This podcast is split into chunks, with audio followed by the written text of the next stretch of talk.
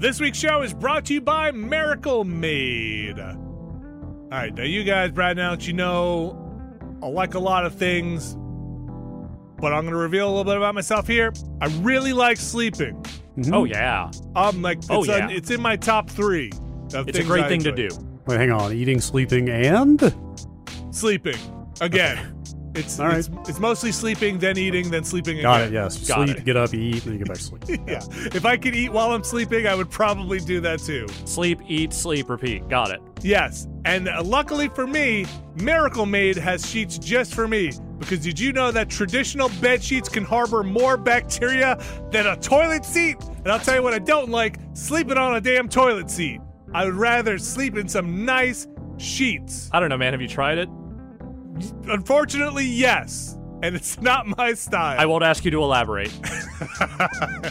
Inspired by those punks at NASA, Miracle Made uses silver infused fabrics and makes temperature regulating bedding so you can sleep at the perfect temperature all night long. It has self cooling properties.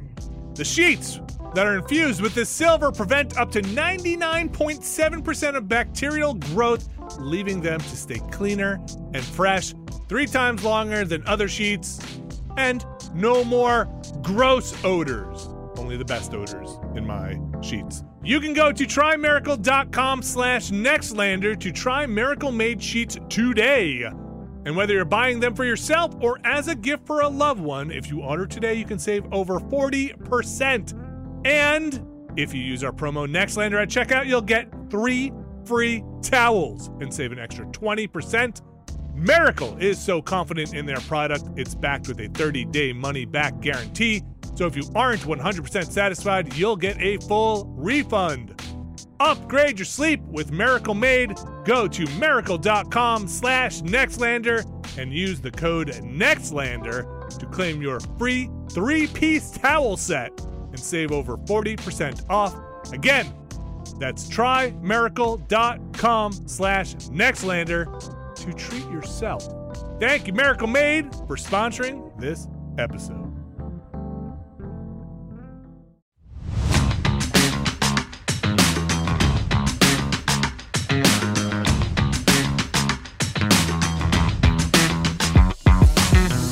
Everybody, and welcome back to another Nextlander podcast. Vinny Caravella, joined by Alex Navarro. Hello. Hello, how are you? I'm all right. How are you doing? Yeah, weird weather we're having here. Oh, you mean this freezing rain that sort of looks like snow, but then instantly turns to liquid the second before it hits the ground? Yeah, well, we have snow on the ground now, but it was like 75 yesterday, and now it's like 30 degrees here, which is just weird.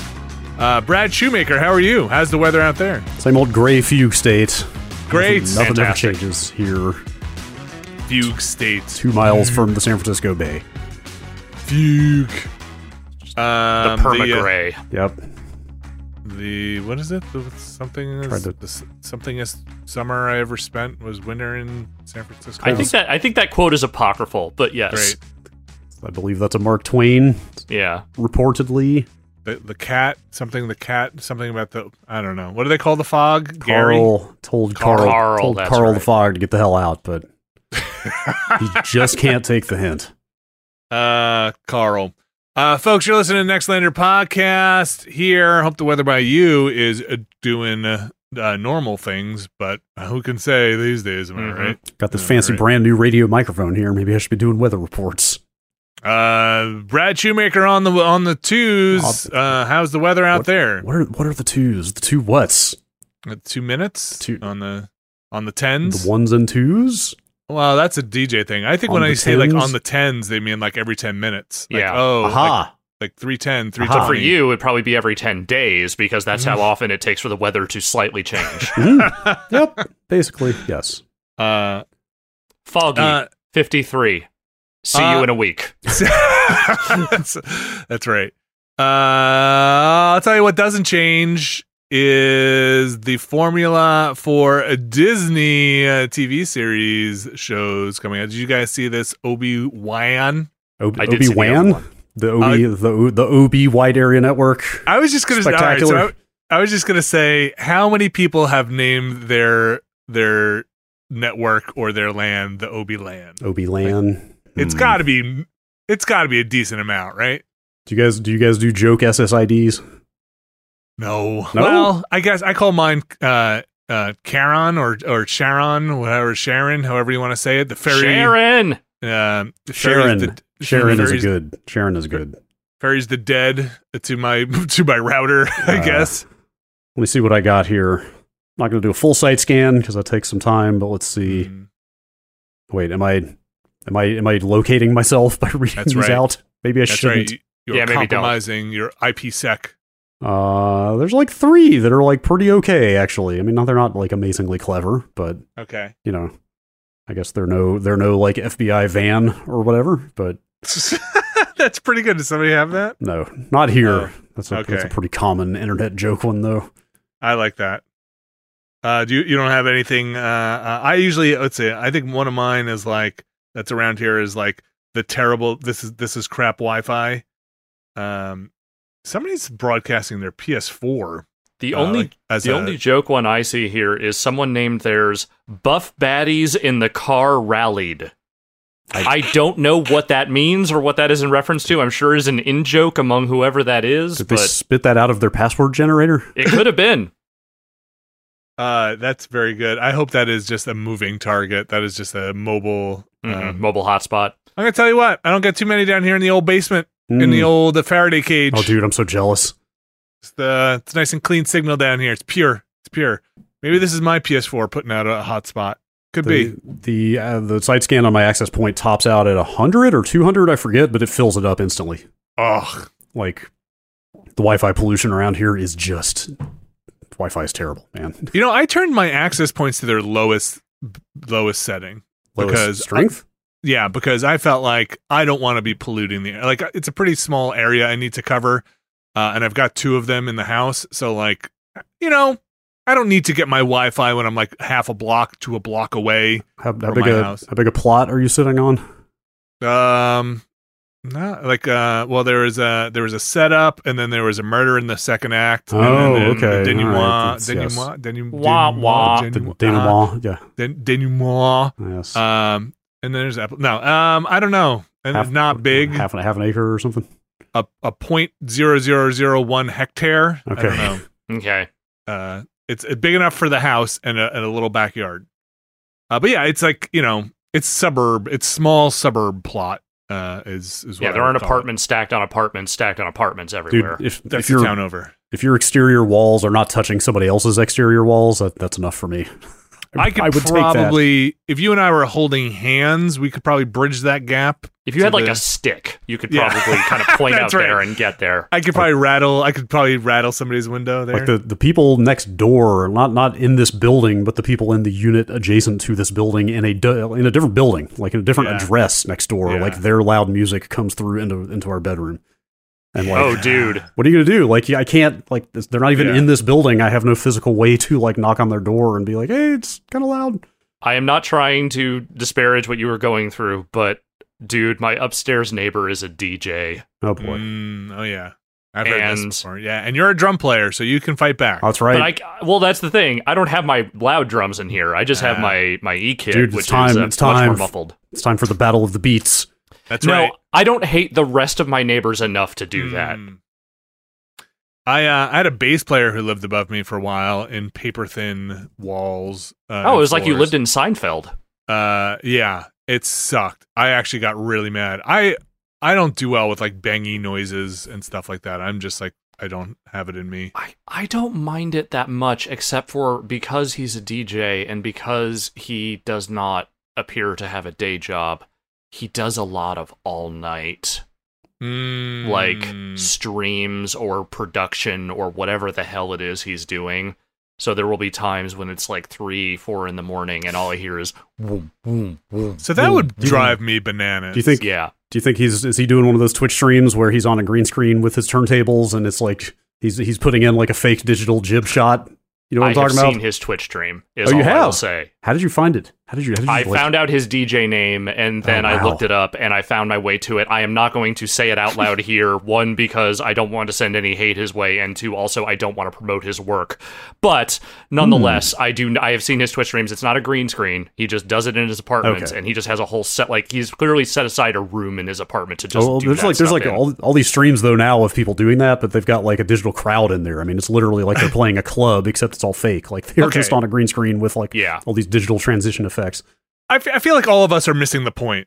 There's no reason he has to have a speaker going. Yeah, I was Like- I was also going to say, what about plug some headphones in? Why, why isn't there just ha- why are the, if he's streaming? You can't feel the music the same way, oh, man. you can. It's in not the- as your ear blur canal. to do Okay. it that way. Okay, you're right. No, I have no idea. And I will say, look, it's probably not as loud as it could have been, but it is still Hmm. loud enough that I notice. And also, I think part of it is that the walls and floors in this place are We're like bleeding. paper mache thin. Oh, okay.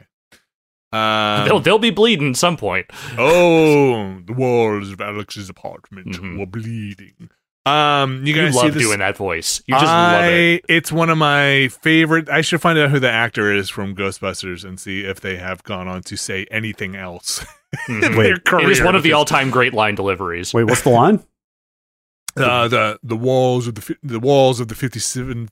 58 I think it's 53rd. Oh, 53rd precinct were bleeding. Like when they're going through the uh What do you Right. have to say to that? Yes, Yeah, yeah. right. Okay, yes. when all like running down all of the bad things that are happening in the city in the mayor's office. It is like Uh, James Earl Jonesian in its like timber and And its like cadence and and its like authority. yes, it's very much like oh, oh well clearly Okay. we have to yeah. Um Marty. Marty. Mark. Um Marty. Uh Obi-Wan. Boy, I Speaking I love of things that are looking a little wan these I lo- days, you know what I'm saying? Yes, I won. I love Star Wars. I don't think I'll ever hate Star Wars, but I'm just tired of some. Disney Star is going to find a way eventually to make you hate Star Wars. I'm not saying this like- trailer looked bad. It looked fine. Like it looked probably it looks better so than I thought the prequels. Boba Fett stuff did. But It, it looks so prequels. It I'm did look kind of very shocked. prequels. I'm kind of shocked. Also, the entire soundtrack was prequels. Like everybody was, everybody was calling out the Duel of the Fates in the middle, but there's also the Battle of the Heroes on the front and back of it. Like it's just prequels top to bottom. Like, is this where we're at now? I mean, if you didn't think it was prequels, the guy like Uncle Owen, that actor, Right, just shows up, right. and you're like, okay, this is prequels. but also, it's a lot of that neon, glowy, you know, green screen look Yes, uh, in in weird future Star Wars cities and stuff like that. definitely a couple of shots in there that don't look like they've been fully rendered. Like some of the the characters and green screen stuff did not look fully done. Also, did they just take the Jedi Fallen Order stuff and put it in here? Like those Jedi Hunter characters, like that uniform, that like black Mm. armor with cape get up. It's Yeah. the same time period, I think isn't is it? I think is straight out of Jedi Fallen Order. I don't know if that's like literally the same design, but it's practically the same design. Also, is one of the the bad Jedi Hunter people the guy from the Knights of the Old Republic cover? I don't. yeah, he sure does. I don't yes. Or Yeah, like I know- someone from that that species? Actually, real dark. You mean the wait? The guy oh, who has like the the, the the the super white head with like Yeah. the red Yeah, like- markings on him. uh, what's that guy's name? Is that Malik? Darth Malik, Malik? I think that Isn't might Darth yeah, Malik not from- Darth from- Revan from Malik. KOTOR? Yeah. A total. Uh, okay, I'm looking at a picture. That's kind of. It's pretty similar. It's pretty. So yeah, did they? I'm not saying they, the same guy because I think that's a very different Yeah, time period, but uh, they they probably came from the same planet. Did, did they just mash up Kotor and Jedi Fallen Order for this thing? Is that the one that has the the, the, the lightsabers just spinning under underneath while they're I think talking? it in the was yes. He was the one that had the the spinner rims on his his Just- lightsaber. Get a light, just get Oh, a laser wait, sword and wait, be hang on. done. Wait, did I miss a trick lightsaber? It's I don't know. He could be twirling it while he's Yeah, talking. it might have just been like trick twirling. Maybe But, he was in the color guard, but so much lightsaber escalation. Like ever since Darth Maul, it's always had to been like be like, what's the new lightsaber in the movie? And it's like, who cares? It's a laser sword. It's cool enough. Be happy with that. At some point, it's just going to be like a light nuke. Oh, here it like is. they're just going to drop a nuclear bomb that is just like a green neon color. Let's see. Oh, I think he's just spinning it. You think he's just spinning it? Yeah. I hope so. Because if Like a it's on like a if it's on like a gimbal or something, like a thing that like comes out and then spins around, I'm bummed out. Like, what if just it's like a penguin style like trick parasol, but it's a lightsaber? Okay, and then he f- puts it up and flies away as Yes. uh, uh okay, then I'd be okay with that. A lightsaber umbrella, yes.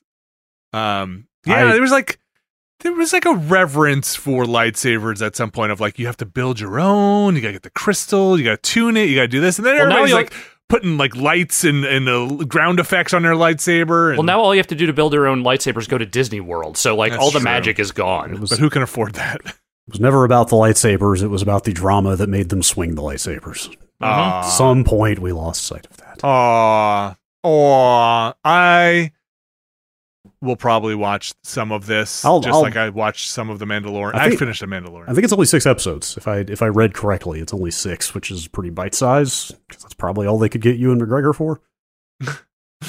uh, we'll but see. I, We'll see I am. I am just I'm dying to see what they do with Hayden Christensen. That's like the redemption He's in there somewhere. The redemption of that dude in the Star Wars milieu is very exciting to me. I'm just excited to see how this goes now.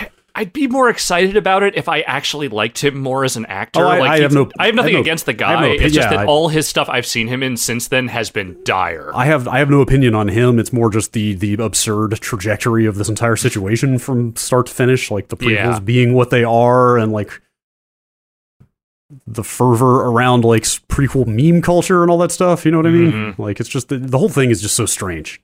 Like it's he just has exciting. the high ground. It is exciting, yes, to see this come full circle finally. Uh, I hope he says something about sand. That would be uh, uh, that would be great. And self-aware enough. Uh, th- yeah, I I got don't sand in my robotics. it gets everywhere. Uh, I think six episodes is definitely enough for them to try to jam as many characters for a spin-off thing as possible in every 20 seconds of that thing.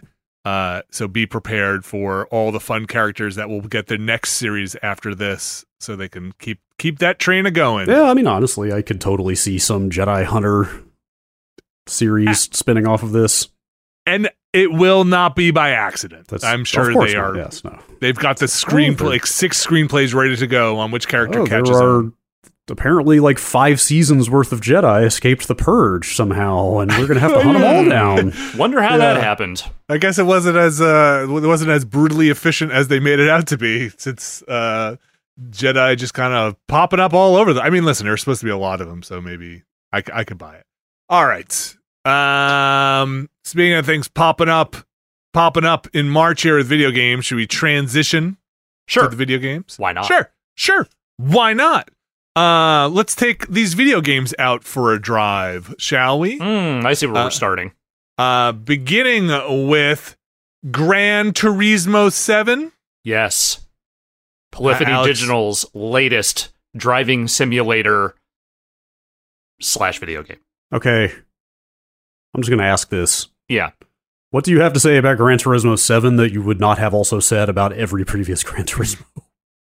Not a great deal. Okay, just wanted to get that out of the way. That was my that was my expectation.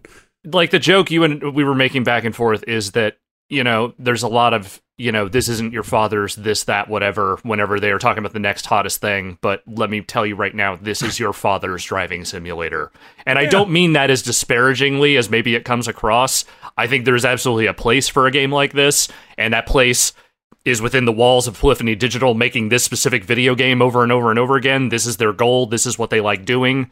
And they have done that again. We should probably state that you are familiar with the Gran Turismo series, but you are by no means a Gran Turismo, a GT head. You No. are no means, like, because there are real diehard Gran Turismo. I have played fans. several of them over the years, and some a fair amount. But I, I have always, admittedly, been a little bit more on the Forza side of things. Not necessarily where they have been in recent years Hmm. on the simulator side. Horizon games are great, but they are a totally different animal. Um, but you know, it's been long enough since I played one of these with any significant amount or put any significant amount of time into them that I was like ready. I was ready for another Gran Turismo, and what they gave me was another Gran Turismo. And like, what is there to kind of say about it? I don't, I don't want to stretch something out that there isn't too much to say, but Well, there's is- things to say. It is, a, it is a pretty big release, you know, like in terms of Well, yeah, especially with how long it's been since Forza Seven came out. Yes and no. I mean, it is absolutely like yes, Gran Turismo is one of the marquee Sony franchises, but also I feel like it just kind of snuck up on everybody. mm, I don't know if that's because it was so close to Horizon and everybody was thinking about Horizon, and then also Elden Ring happened in there. But like, I think it happened to us, and I also saw a a decent number of other people going like, "Oh, wait, GT 7's like out next week. Where did, where did that come from?"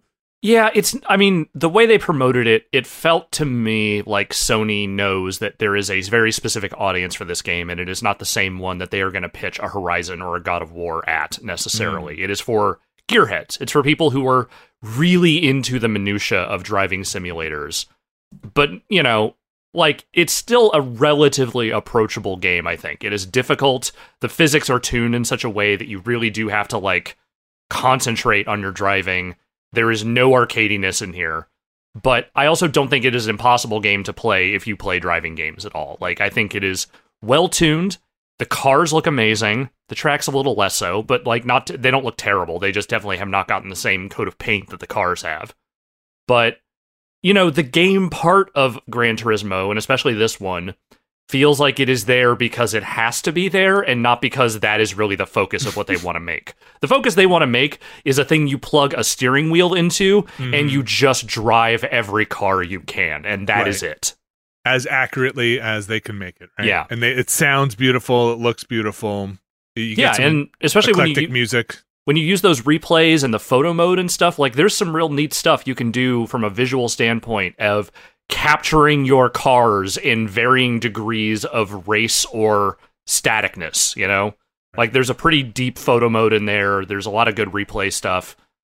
But all of that is where the focus is. The game itself is literally this little hub world, hmm. this like I'm going to say like PS2 looking hub environment where you just kind of bop from place to place and it's like here's where you buy your parts here's where you here's this cafe you go to where the guy who runs it tells you to go collect Nissans for some reason. Everything, and I, I, don't mean this pejoratively, but everything about the presentation of that game feels like it's lifted straight out of the year 2000. Like, yeah, it just is 100%. that. It's it is that vibe. It is that PS2 era vibe, and like they're unapologetic about it, and that's fine.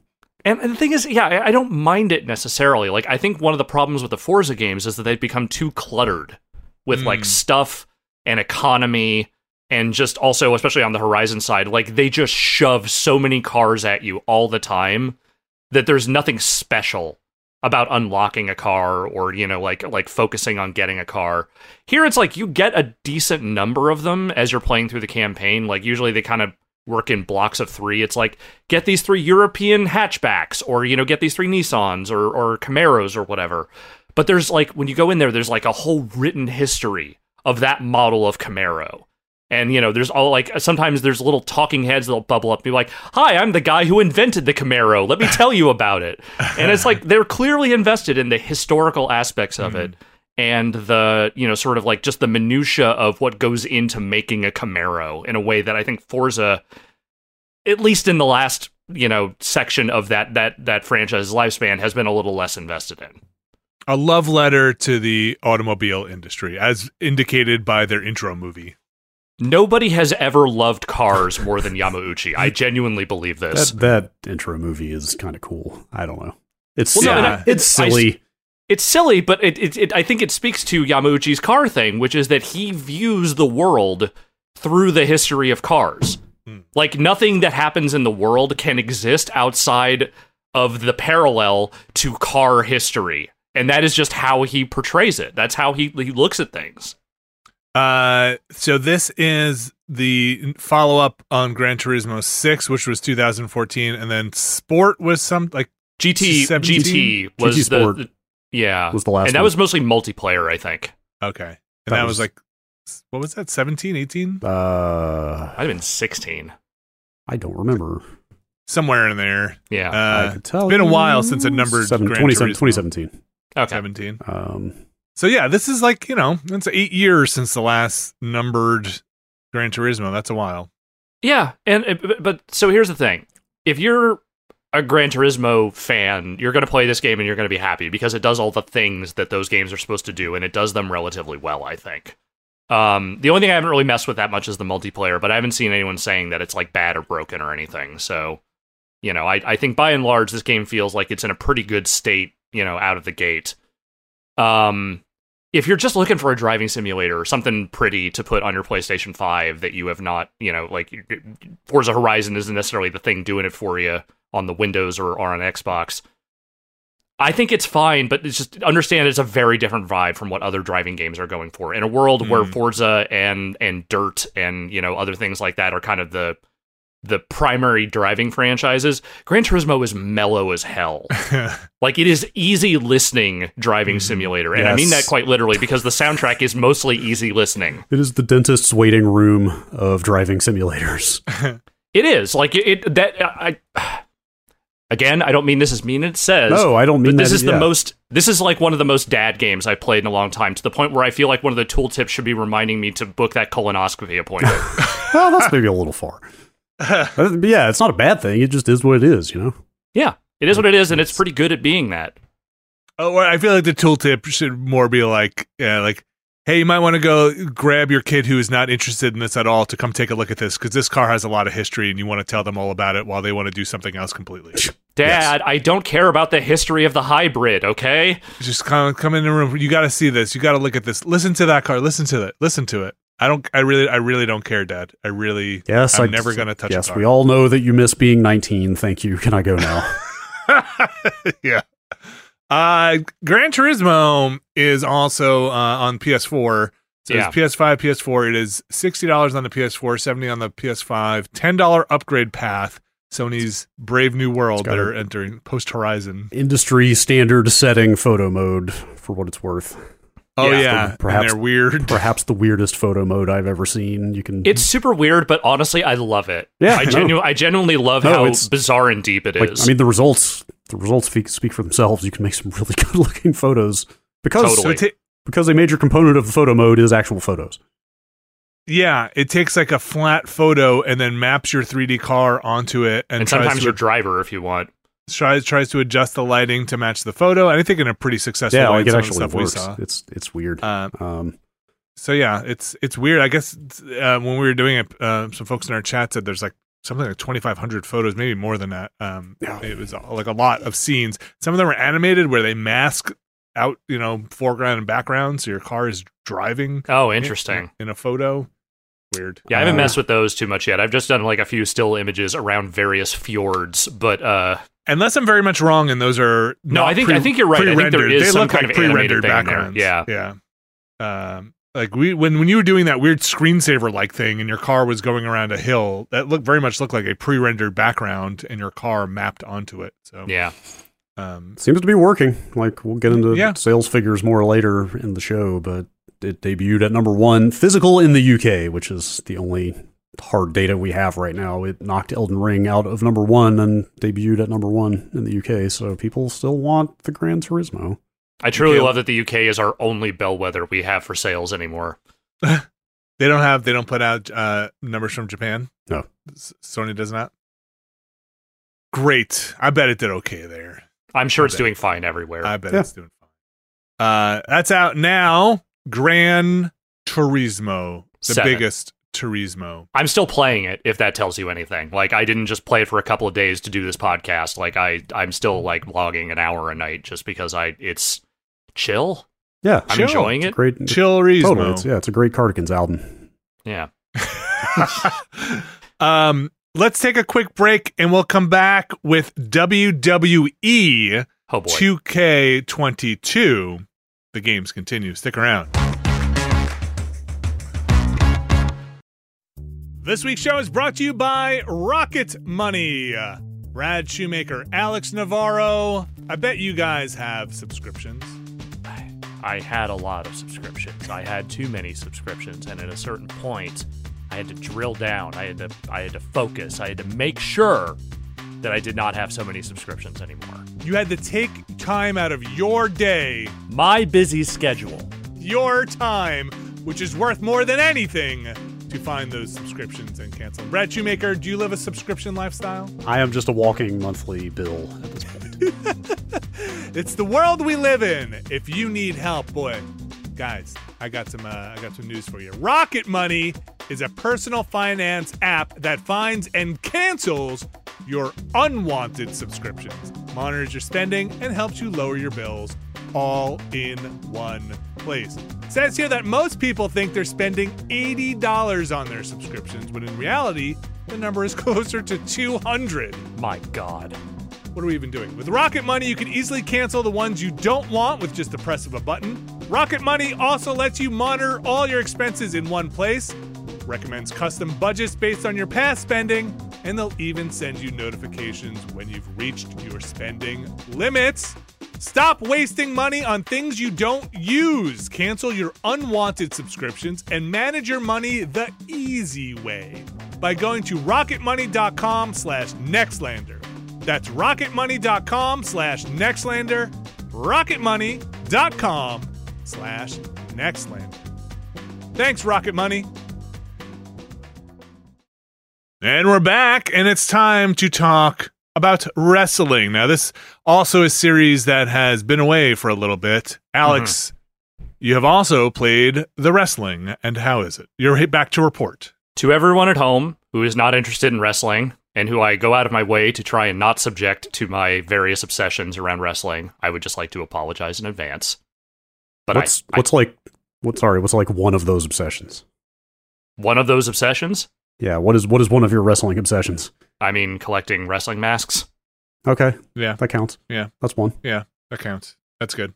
Yeah, that's a good one, though. I like Yeah. that. One Yeah. another one is playing wrestling video games, or at least it Mm. was up Perhaps until ar- arguably a less healthy pursuit. I would say far less healthy, yes, though Well, maybe so- slightly cheaper. Set, set us up a little bit here on the lead up to 2K22, rest, WWE 2K22. So they took a year off. Uh, the 2K21 or 2K20, whatever the last one was, uh, they it was a train wreck. Like that was the game where Yuke's, dis- like basically they jettisoned Yuke's halfway through development of that game, uh, because Yuke's had kind of been talking some shit about how like 2K would not let them do some things that they wanted to do. And now they are working on the AEW game, which uh, does not have a release date yet. Um, so Visual Concepts had to take the whole project over, and they clearly were not able to rein that thing in in a way that kept it fully functional because it was a real mess of a game, even for a series that had gotten very messy over a spattering of years. Uh, it it was it was a disaster, and 2K20. 2K20, yes, that was the last one. So they took a year off, and then they also added some months to that development cycle as well. It was originally supposed to come out late last year, and then they bumped it to March this year. So finally is here. Um, it is out on the, the the new consoles for the first time, and uh, how do I put this? It's more disappointing than it is a train wreck. Okay. It has big problems. It does. Okay. but those big problems are not the sloppy broken shit that were like were kind of the the thing everyone held up and posted clips of of the last game it's more just like they have simplified some things they have tried to add some new things and also it is not fully stable and do you if- think that. sorry go ahead Well, do you think that this is a, a, a decent foundation to move forward from? I don't know the answer to that question because I can't tell you how much of this is built on the old foundation, which was haunted, uh, or Okay. it- versus like them really starting from scratch. Gotcha. All right. What do, what do you mean it's not stable? Like, is it crashing on you? So a little bit. It's not like constant, but so they they're already having major server problems, which is always a thing with these games. But there are certain modes that are tied to online that are not just multiplayer. Like you can't do their ultimate team equivalent if it can't connect to the servers because it does all that virtual currency shit, and they need to make sure you're not you know hacking their virtual currency. So today, while the servers were completely broken and I could not connect, I tried to play one of the offline modes, and then after getting a little bit into there and loading up a match, the game just straight up spit me back out to the Xbox menu. Mm. So there are some crashes and there are some other things that are just straight up not stable. But the bigger thing is that when you are playing that game successfully and you are in there, you're in matches, you're doing what you're doing, it is not a cavalcade of physics glitches and shit going awry and stuff just like AI breaking nonstop. Like, it's functional. Would I call it good? I'm not sure it's there yet, but they they scaled back some of the control stuff to make it more simple. Like it feels a little more arcadey than some of the previous games we've gotten. They got way into the weeds with the idea of simulation wrestling, and I just don't think they had a foundation there to make that stuff ever feel good. So they made it a little more actiony and a little faster. And I don't think that's a bad choice, but I can't say that I would call playing the matches that much fun. Hmm. And I, it looked all right from what I saw. Some of the animations, like the the you know the animation, the- characters looked okay. The fidelity of some of actually, I should walk that back because once you Mm-hmm. got into people characters I recognized, um, they started to maybe not look like the people I actually could recognize. Yeah, it's so there's the thing that people have been posting a bunch of are like facial comparisons to the last game, and there are some that are very noticeably worse. Hmm. Um, specifically, it's a lot of the the people who are not the Rock. You know, like people who are not that like Yeah. super upper upper echelon of talent. yeah. Those did not get the same edit pass that, or those got a much higher edit pass than the some maybe some of the other roster members did. Um, I don't think a lot of the character models look that great. I think a lot of the faces look off in a way that is disappointing because they Hmm. did have more time and a lot of I mean granted some of these people are no longer with the company, but presumably some of those people went in for face scans at some point and or maybe they didn't because everyone was at home during the pandemic. Hmm. Like there's some definitely some stuff in that story mode where you can tell whoever record was recording those lines was doing so over a webcam mic. Like it is rough. Hmm. And Did you play any more of that? We watched some of that story mode on the stream. We did. yeah, It I seemed goofy. it is goofy. I played a little more of it. I I have the same problem with it that I've had with some of the other ones, which is that they don't know how to tell a story that isn't just a rise through the ranks, you know, NXT to main roster pipeline story. And the writing around the edges of that is never very exciting. I think there's some goofier stuff in here that's a little bit funny in a way that these usually aren't Hmm. but I haven't really latched on to any of what's happening yet. And it, I, I just, the other thing is that like the way they are framing NXT in this is not accurate anymore. NXT is not developmental the way it was when they were building out this mode. They kind of gutted that brand and redid a bunch of stuff. So it feels out of date in a way that like 20% of the roster also feels out of date. um. Well, is it as a WWE product? hmm Do you think it will fill? Like, if people are looking for that, is it better than it has been? Well, not counting twenty because that sounds like it was a real mess. Is it? You know, but I always hear complaints about, or I've heard complaints about 2K's, you know, wrestling games for a while. Yeah. I I don't know how to answer that yet. Like I'm I want to spend more time with it when it's actually working. Okay. um like when the, the servers aren't kicking me off and like you know it's not crashing but the thing i'm coming away from is that they they have correctly identified some of the things that were very wrong with that series they did not necessarily fix very many of them to a satisfying degree Mhm. but they at least seem to be gesturing toward an acknowledgement that like yeah this wasn't working the way it was so we're trying something different it just doesn't feel like it's there yet okay. It is. Um. like in a way it's sadder because it's it's like you can tell that like they tried Yeah. they tried some things they did some things they added some things they've tried to focus on some things that they thought that were like kind of their you know tentpole things that they had to do it just didn't get all it doesn't feel like it's all the way there I I have like someone with like zero specific interest in wrestling or Mhm. wrestling video games. I still just from the standpoint of like academic curiosity, I am like kind of dying to see how this AEW game goes down me too when it when it finally comes out. Because like, is that game going to mirror the reality of actual AEW, where it's like, oh, wrestling is good again now, wrestling video games are good again? You know what I mean? Like, like is that game going to come out and be amazing? i don't i don't know like they haven't shown very much of it up to this point and what they have shown looked solid like it, it- the thing they are very clearly inspired by are those old aki n64 wrestling games like it looks like it Hmm. has that kind of game flow to it but with like a more modern visual presentation I like those games. but also it's not Aki, it's Yuke's. But I Right. think they hired some people who worked on those Aki games to work on this.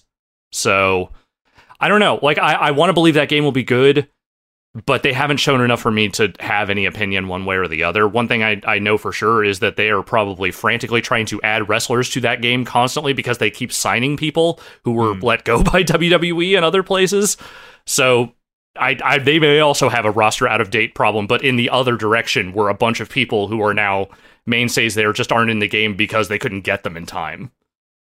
That doesn't have a date, does it? No, they they I think they loosely said they were targeting this year, but I don't even know if they've Okay, confirmed yeah. that. right here on their site, it just says upcoming console game currently in development by Yuke's. Yeah.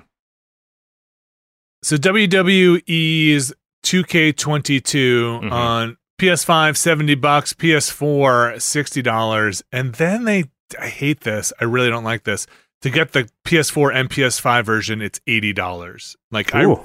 I really think they sh- you should get the PS4 version with the PS5 version. I, I like that much better. I don't know about you know you, you when you pay for the more expensive one, you get the other one. You know what 2K likes better? Having your money. I guess Yeah. so. I think 2K has always been on the extreme end since these consoles launched, right? Of monetizing multiple generations. Like, didn't um, God wasn't it NBA? I think Mhm. at launch with consoles had like kind of the most egregious like pay through the nose to get both versions policy. Well, and also had the most like that series has become the one of the most egregious examples of like a game just getting lousy with microtransactions and ways to give them additional money to the detriment of the actual game. And I feel like they want to do that with WWE. And to be fair, nobody is a bigger mark for giving companies money than WWE fans. I say that as someone who was a WWE fan for a long time. Like I have definitely spent a lot of dumb money on wrestling products that I probably should not have and those games are like one of their big, you know, things that they expect to make them a lot of money every year, which is why they took a year off because the reputation was getting so bad for those things that it was actually I think starting to hit their sales a little bit in a way it never had.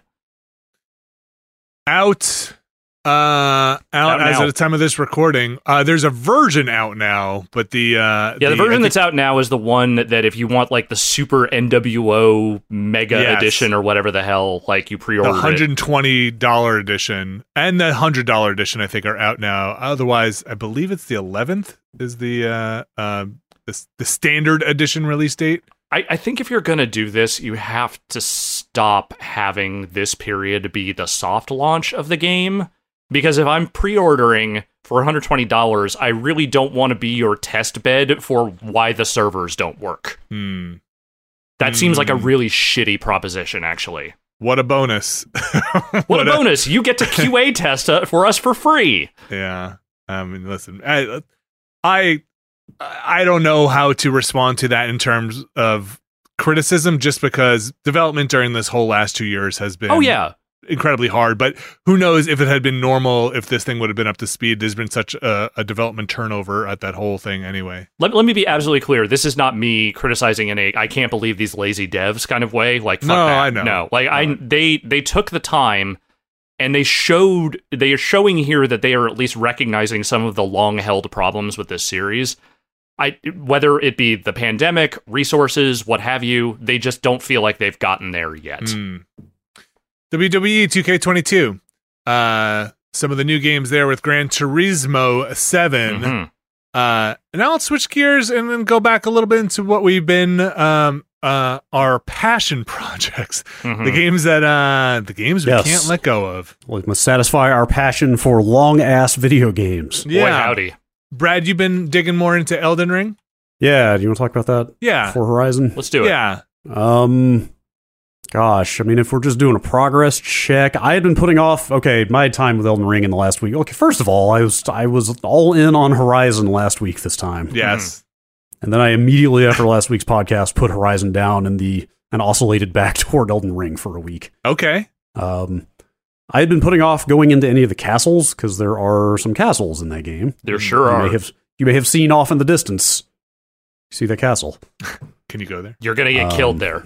I did not go there, in fact, until the last few days. Uh, I've mostly been in Stormveil Castle, and then I finally went to Castle Morne last night as well. If you guys have any idea what that means, Not a clue. fuck both of those places. Like the- Okay. I mean, the, the Stormveil is the one you explored in the stream we did. The one where I got Yeah. my Wolverine claws. Got your got your claws and stuff. Like those Yeah. castles are the places that this game feels the most traditionally Dark Souls to me. hmm Like real intricate, like overlapping, wrapping back around routes. You know, a lot of like peer over the side of this rooftop you're on and see if there's a ledge you can drop down onto. You know what I mean? Yeah, kind of stuff. Um, Watch your watch your six kind of. yeah, place. like I'm trying to think of something interesting to say about it other than that I have been dying in those castles a lot. I mean, Stormveil is fucked, man. Like it's it's a lot. I don't Well, let know me- if I want to. Let me ask It's- you. Um, It's rough. There are rough parts of that thing. I I got to Godrick last night. For people who knows what who know who that is, or what that means. I think he's one of the Lord Lords. I think he's Oh. one of the like. yeah, Godrick is one of the main bosses. he's I one think. of the. He's right up there with the Dung Eater. I how that? How is that gone? Uh, I fought him like twice, and I was like, you know what? I'm gonna go do something else. Okay. Mhm. Which is kind of you know, as we've said, it's one of the beauties of that game, right? Is like. I kind of I kind of continue to be shocked at how easy fast travel is in that game. Like no Mhm. limits. It's like easier to fast travel in Elden Ring than it is in Horizon. Like It's such a blessing, honestly. like, like you know, roll that one around in your head. I think it's Um, like because can you do it in combat or do you have to be out of combat? No, you can't even open the map in combat. Okay. It's funny. You actually have to listen to. There's like there's very explicit you're in combat music, and then very explicit you are not in combat. You are just roaming music, Okay, and you kind of have to listen for that cue right. because otherwise you literally can't even open the map while it still considers you to be fighting. Um, but yeah, it's like you know I fought that dude a couple times, and I had just beaten a couple of bosses, and I was like. I don't have the stomach for this right now, and like literally in the space of thirty seconds, I had ported all the way across the map And, and, and was so just doing totally different stuff. I was going to ask you when you're in like when you're through the castle gate in the castle proper, is it more? Can you do explorations in side corridors there in a satisfying way, or are you teleporting out of the castle and exploring landmass? Um, you mean like when I get burned out on the castle? Know, like if you go fight Godrick, are you like, ah, I'm gonna go explore? I that's where Oh. Godrick is, the fog door. I'm gonna go explore a lot of the castle. Or are you jumping out of the castle? there are some other routes around that I've kind of poked around in a little bit. I mean, it's dense with enemies. There's like there's this courtyard where there are literally like 20 enemies around, and they all just kind of come at you. And like Mm. I won't get into it too much. There are some real bullshit like, oh, there's a guy up here with a flaming ballista who's just going to shoot you before you see him. Great. Type shit. Oh, I have lost a tremendous number of souls in there. The thing that got me the most excited in the past week, it's kind of a it's a very minor mechanics spoiler, but it's also the kind of thing that like I genuinely don't think 99% of people would ever figure this out unless they read it on Reddit. Okay. Or, you know, I, you know, unless they looked it up. It's like a very obscure mechanical thing that you'll appreciate. Um, I was okay. Again, minor spoiler if you care. Skip ahead a minute. Uh, remember that dude in that stream when we rolled up to the castle? It's right after Margit, and the big gate is there, and oh, you I go to the left, to tell. the yeah. laughing and, guy. and there's a dude in there who's like, "Hey, don't go through the main gate. The guards will fuck you up." But I got Yeah, the yeah. side passage. yeah, You should go through the side passage. It'll be way easier. yeah, Chuckle. You know, it's like, yeah. it's like oh, I don't know if I trust that laugh, but he like, he he. Yeah. so, like, I don't know, five hours game time later, I'm like rolling around in the castle. I kept dying in this courtyard area a bunch, and I kept going and getting my souls or runes, you know, in the terminology of this game.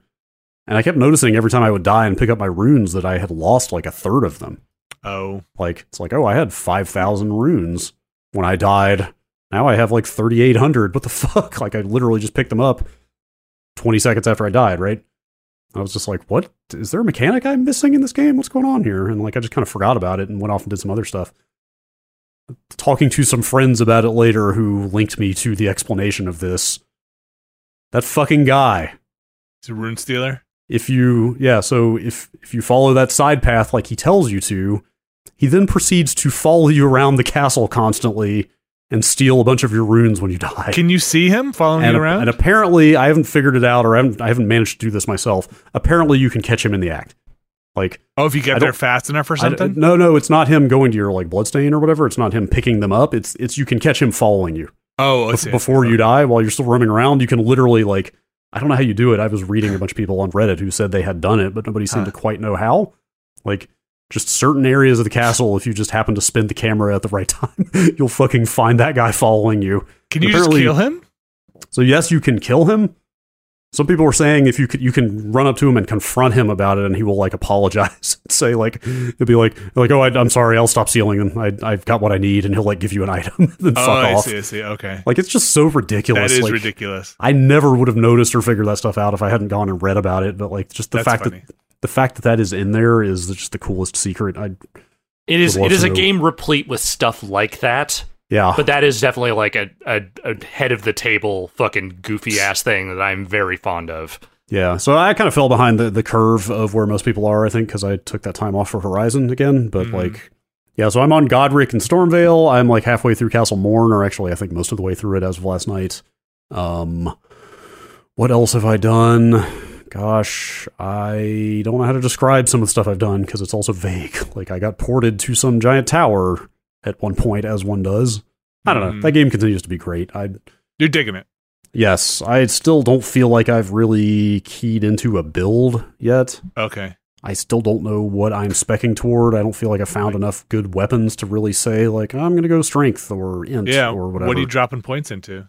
Mostly strength right now. Like enough of the weapons have strength and dex requirements that I'm just kind of generically mostly doing strength with some dex just so I can try some more stuff out. But Yeah, I'm pretty, much, path. I'm pretty much all dex and health and strength at this point. yeah, like I, I keep seeing people talk about like, oh, I found this incredible int sword and stuff like that, and I just had hmm. I feel like I haven't found any of those real game changing cool weapons yet. I've got those claws, but I can't use them. I am so resisting paying attention to like the zeitgeist around this game. Like I don't re- like at some point I will go looking, uh, you know, I'll be like, "All right, I want to find this particular weapon. I want to go to this particular place." But I have not felt the need to try and catch up with where other people are because I think I'm having more fun just finding stuff on my own. I don't really care if I'm making progress at this point. Yeah.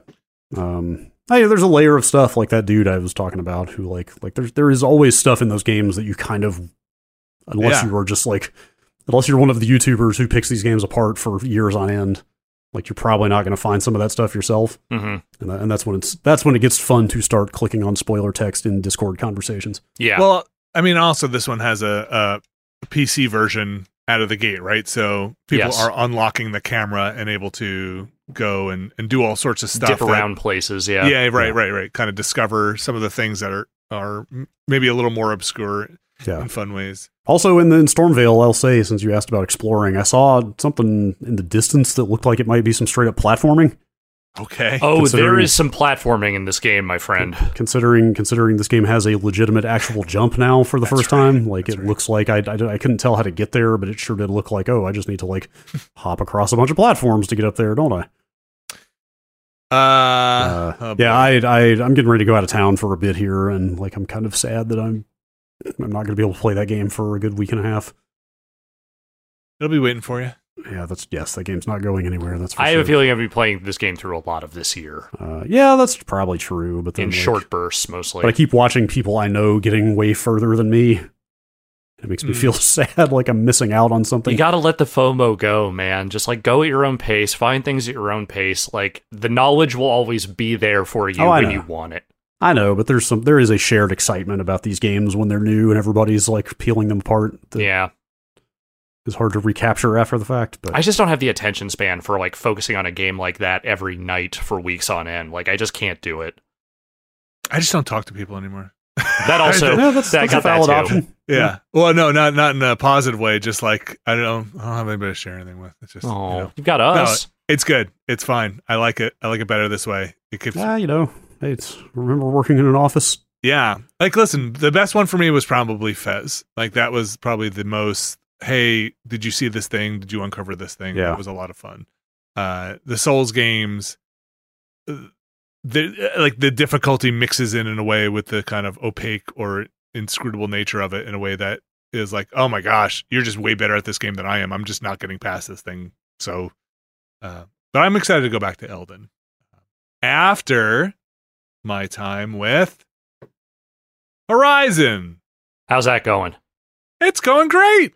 It's um, I I think I am now. I don't know if I said this last time. I might have gotten mixed up. I am now. I think officially at the 40 hour mark. I think I might have Mhm. said 30 or 40 last time. I don't remember, but I'm officially at the 40 hour mark. Have not pushed the story forward much at all. Oh, oh Um, I, I was expecting you to be like, yeah, I'm on like the third of three of That was the kind of my thingies I need to do. Yeah, yeah, that was my plan. And then I was like, you know what? I do this in every game. This is probably why I like those factory games too. Is like, let me build out, let me get all the upgrades for my character to make those things, you know, easier for myself. Let me go get the armor I want, and let me go get any uh, uh, weapons that I want. So I wound up doing the um, the pitmaster challenges. I, oh, I like wound the up melee pit Yeah, stuff. I wound up uh, finding those, and I did all the salvage contracts um, because you can pretty much go do those whenever you want. Oh, Uh, they don't gate you from like the the salvage stuff in particular. I thought was like, oh, they're going to hold me back from But clearly, No. they're going to give me some amazing armor at the end of this quest chain, uh, but I bet they hold that back till the end of the game. But no, No, so I had done enough side quests where I I don't know if you remember, but they kind of give you mainline quests and they're like, this one is like level 10, this one's 15, this one's level 20. So I'm like level 40. Uh, and so uh, even on the salvage contract stuff, they're like, by the end of it, they're like, this is kind of a level 40 thing. And I was like, I'm, I've done a lot of side quests here. I'm okay. Um, and so I was able to do it. Some of them were actually kind of hard.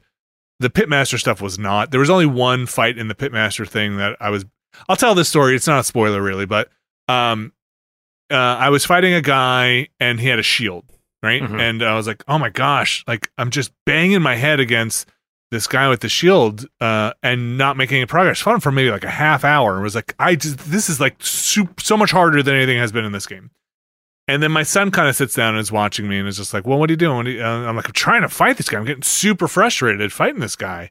He's like, okay, okay. And then he's like, what happens when his shield turns purple like that? And I was like, wait, what? He's like, when the shield turns purple, what does that mean? I was like, what do you mean his shield's turning purple? He's like, yeah, after you, it seems like it turns purple. And then it turns out like you could just break his shield like with the the resonator arrow at some point, and like wait, there's a resonator arrow. uh, you know when Oh, you do the resonator blast, it, the, the the explosion blast. Oh, that thing. Oh, yeah, that yes, yeah, thing, sorry, yeah, not yeah, the yeah. arrow. Sorry, the but like you can hit the shield with an arrow I was after a like- certain point. I was just like, oh my god, are there actually more arrow types I haven't seen? there there are more arrow types Oh, you haven't seen, but um uh but yes. And so like uh that it was just a funny thing of like, oh my gosh, thank you so much for being able to see colors. Um and that made that thing much easier and then uh, went on. So I got I got that uh, finished that quest and I finished the salvage contract quest and I think I'm I'm loaded now. I think I'm that- ready. So is that on. like ultimate end game stuff? Does it seem like because like the as we talked about it before, like there's that shield weaver armor in the first game. that Yeah. I think, I think you can only get that after you beat the game, or maybe like right at the end. And that stuff's like that. That thing is like practically makes you invincible. But I don't know if this is at the same level.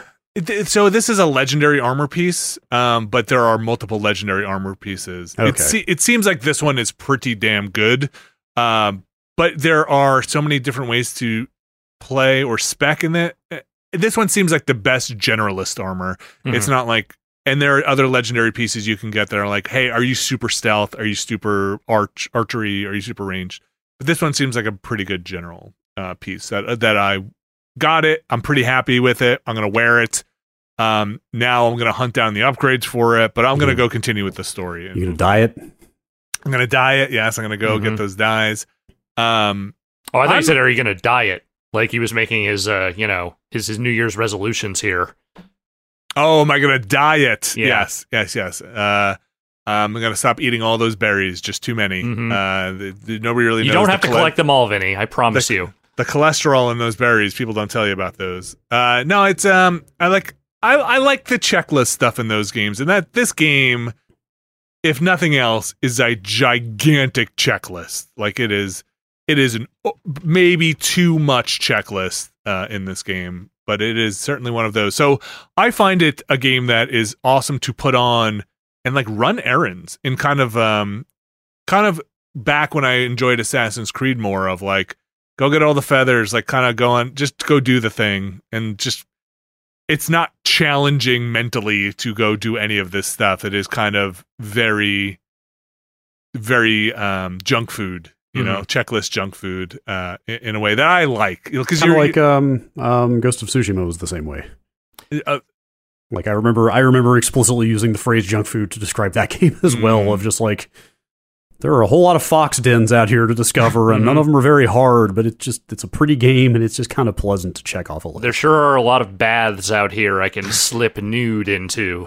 yeah, But but this Uh, one even uh, Horizon, it doesn't stop.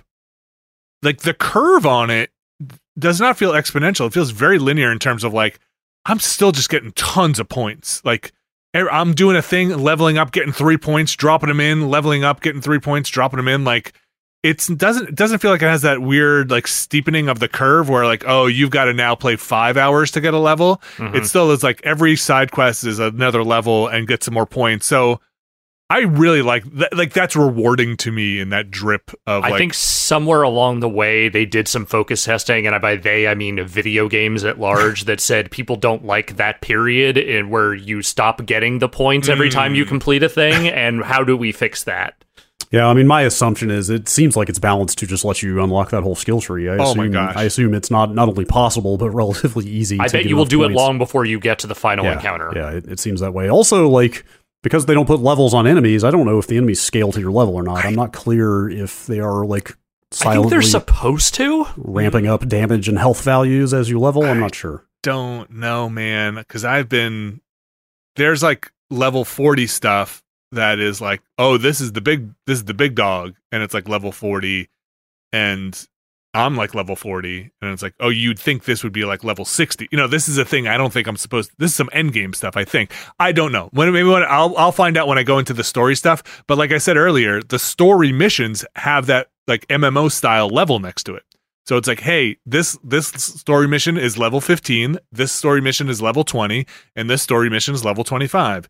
So I assume that that's not lying and it's going to like recalculate the stuff. Maybe there are random encounters out in the world that'll scale, but I don't think so. I think it's and I love that. I love when you out outpace a game in levels. Um So, so you haven't so you haven't done any of the Zelda temples. I mean, I don't know that they're actually temples. Though it's just that's the metaphor we used last yeah, week. yeah. of- So I've gone and I've seen them all in, in my because Oh. I've tried to uncover the maps uh, for all the areas. That's where like the salvage contracts are, and so I've tried to get all the tall necks and do all the. Um, so I've been to the other areas, but I haven't actually done the insides of them. Uh, if that Okay. makes sense. Um, that's kind of like the sorry. well, it's I, like- I just I'm I so I haven't moved any of the story necessarily forward there. Yeah, like I, I want to see what's going to happen with the story, but like the, the other big driver for me to keep going in that game is to see the other lands. Like I really Yeah. want to, I want to see their vision of post-apocalyptic San Francisco. You know, like I really want to see what Las Vegas is like in that Yeah. game. Like I'm so I was in the kinda- desert. Like I've seen that stuff, right because Um, we we talked about it before. They start you in areas that look so much like the first game, and even now I'm in the snow area. yeah. Snowy. It's not as Mhm. snowy as Frozen Wilds from the first game, but like it's up there. But even that is fairly familiar. You know Yeah. versus yeah. like versus like the little bit of tropical like, footage I've seen of the coastal area that's pretty tropical with the Golden Gate Bridge and all that stuff. Like I really want to see because it's such a gorgeous game. I really want to see some actual variety in the environments. Finally, nothing- San Francisco gets different weather. nothing's really blown my my uh, uh my gourd yet Mm. in terms of variety. Like I have been in the tropical area, been in the desert, the whole thing. It's different for sure, and it is pretty the whole way through. Um, you know, the the most different you get is inside the cauldrons. Like that is really the you know the the where it's all machined out um and stuff. When you're And in the, the- Borg cube, basically. Yeah, and those things, you know, we talked about this last time a bit, but eh, do they wear out their welcome a little bit? Like I think sometimes they're a little long and Yeah, a little tedious at, at sure. parts.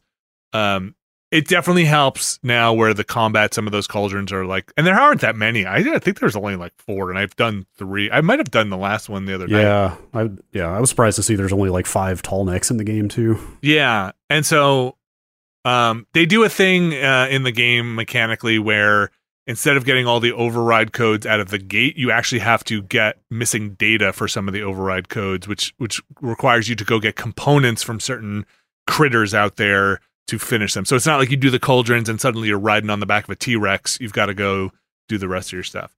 Uh, but I, I'm really enjoying Horizon Forbidden West, and I'm actually people have said the story keeps doing some swerves in it, and I'm, I'm curious to see that as well. So, Yeah, I- but now I- that I'm ready to go out, I'm geared up.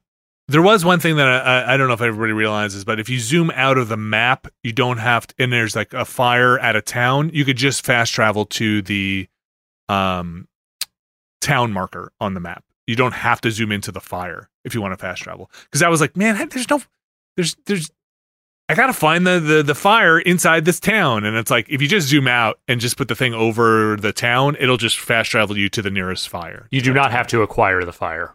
Yeah, you don't have to acquire the fire. Um, all right, that's Horizon. Uh, that is Elden. That is Gran Turismo. That is WWE 2K22. That can only mean one thing. We're gonna take another break, and then we're gonna come back with the news. Stick around. We'll be back soon.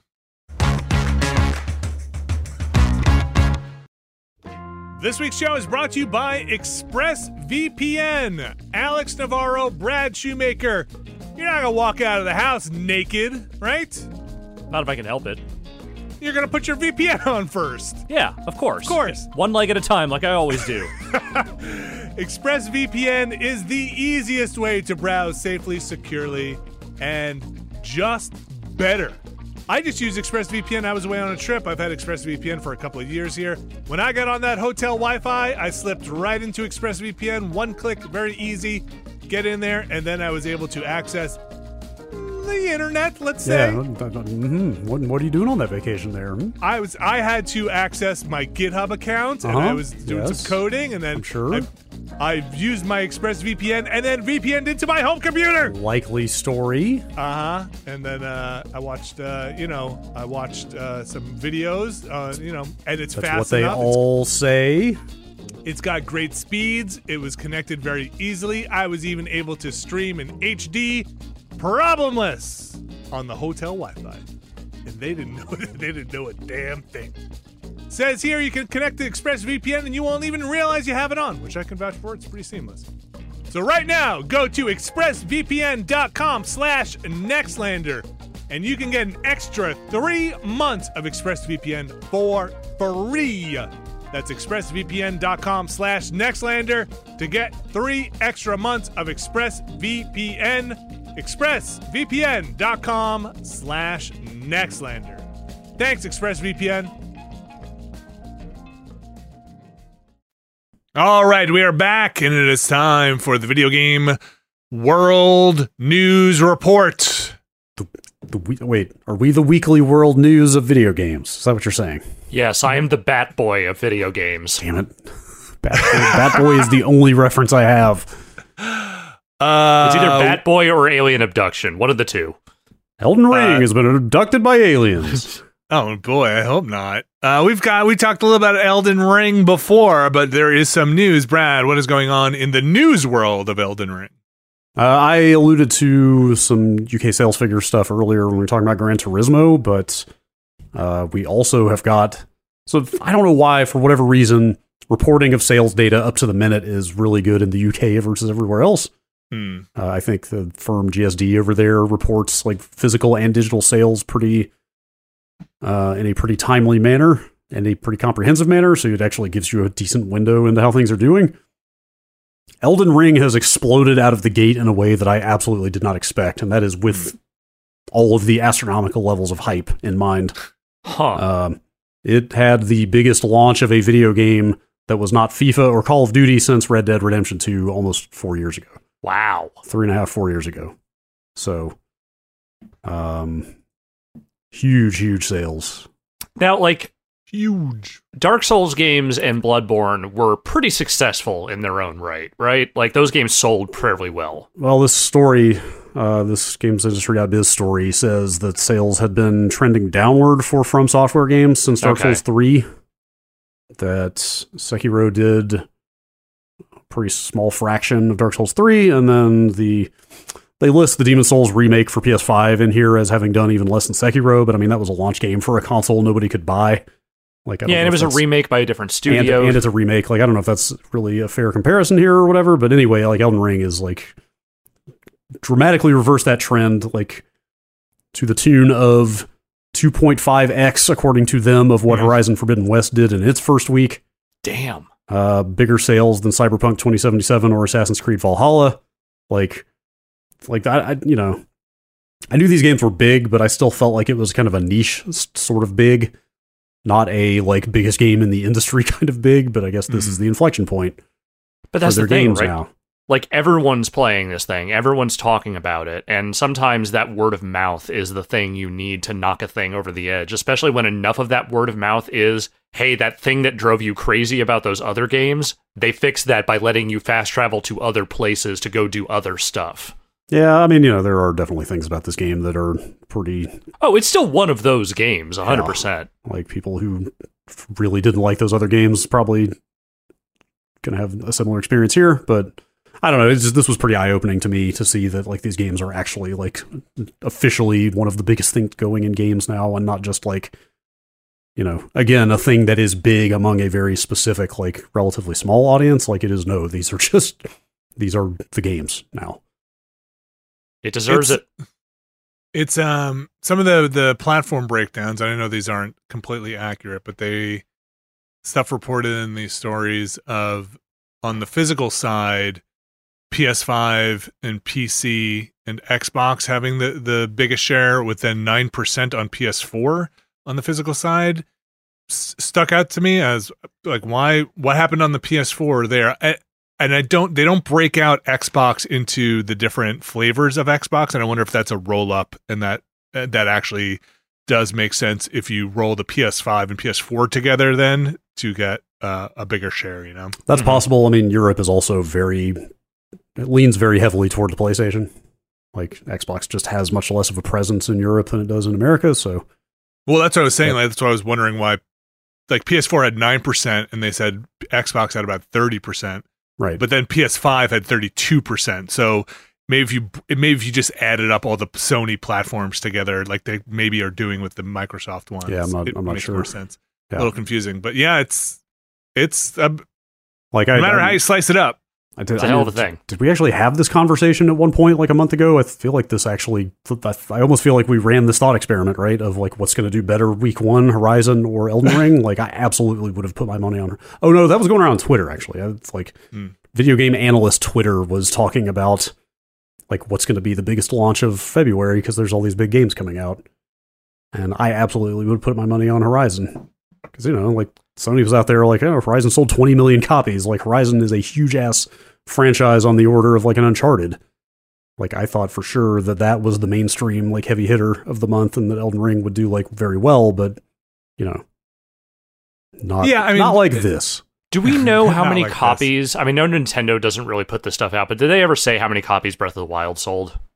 Um, I don't know about that Because that was the thing. Like Horizon sold a lot of copies, but I bet that number is actually lower than what the game that came out immediately after it ended up doing in the Uh, long it's, run. It, it's hard to it's hard to know what sales figures to trust, especially Yeah. for years old games like this, because you get so many conflicting reports. I mean, if you Google right now, you see a lot of 18 million, 21 million, stuff like that. For Zelda, And I think it's imp- it's important to not.